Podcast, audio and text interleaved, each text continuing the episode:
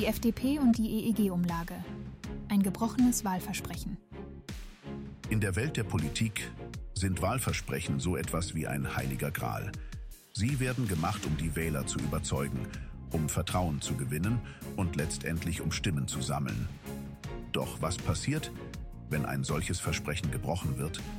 Genau das wirft ein Schlaglicht auf die jüngste Debatte um die Abschaffung der EEG-Umlage, einem der zentralen Versprechen der FDP. Der Wahlslogan der FDP lautete Energie bezahlbar machen, EEG-Umlage abschaffen. Ein kraftvolles Versprechen, das die Herzen vieler Wähler erreichte. Doch heute, da die EEG-Umlage tatsächlich abgeschafft wurde, stellt sich die Frage, wurde das Versprechen eingelöst? Die Antwort ist ein klares Nein. Die EEG-Umlage sollte abgeschafft werden, um Energie bezahlbar zu machen. Doch die Realität spricht eine andere Sprache. Im Jahr 2021 lag der Preis bei etwa 31 Cent pro Kilowattstunde. Heute, im Jahr 2024, sind es etwa 46 Cent pro Kilowattstunde. Es ist offensichtlich, dass die Energie nicht billiger geworden ist. Die Kritik an dieser Entwicklung wird oft mit dem Hinweis auf den Krieg in der Ukraine abgetan, der angeblich die Energiepreise in die Höhe getrieben hat. Doch auch das erzählt nicht die ganze Geschichte. Im Jahr 2022 verkündete der Wirtschaftsminister in den Medien eindringlich, dass Deutschland dringend Gas benötige. Die Folge war ein Anstieg der Kosten für Gas und auch für Öl. Deutschland hat es geschafft, den westlichen Gasmarkt aus den Fugen zu reißen. Und das hat seinen Preis. Aber natürlich gibt es auch andere Faktoren, die zu dieser Entwicklung beigetragen haben. Doch darüber werden wir in späteren Podcast-Episoden genauer sprechen.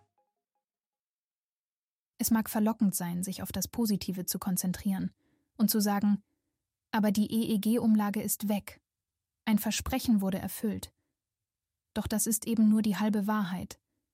Denn zur gleichen Zeit hat die Ampelregierung eine CO2-Preiserhöhung umgesetzt.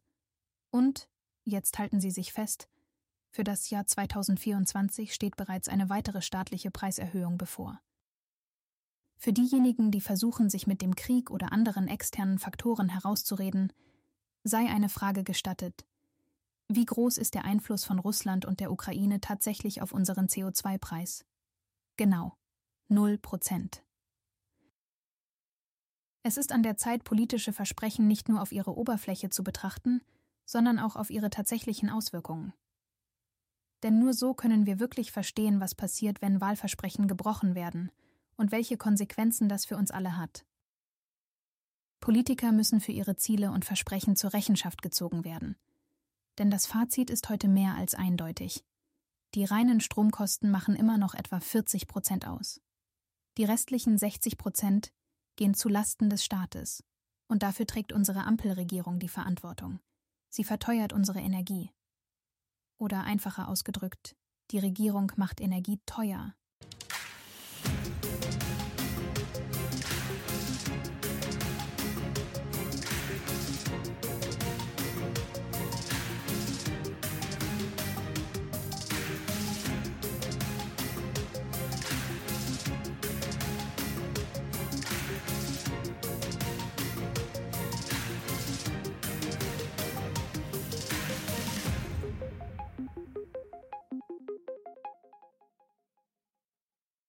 Dies war eine Produktion der Radical Live Studios.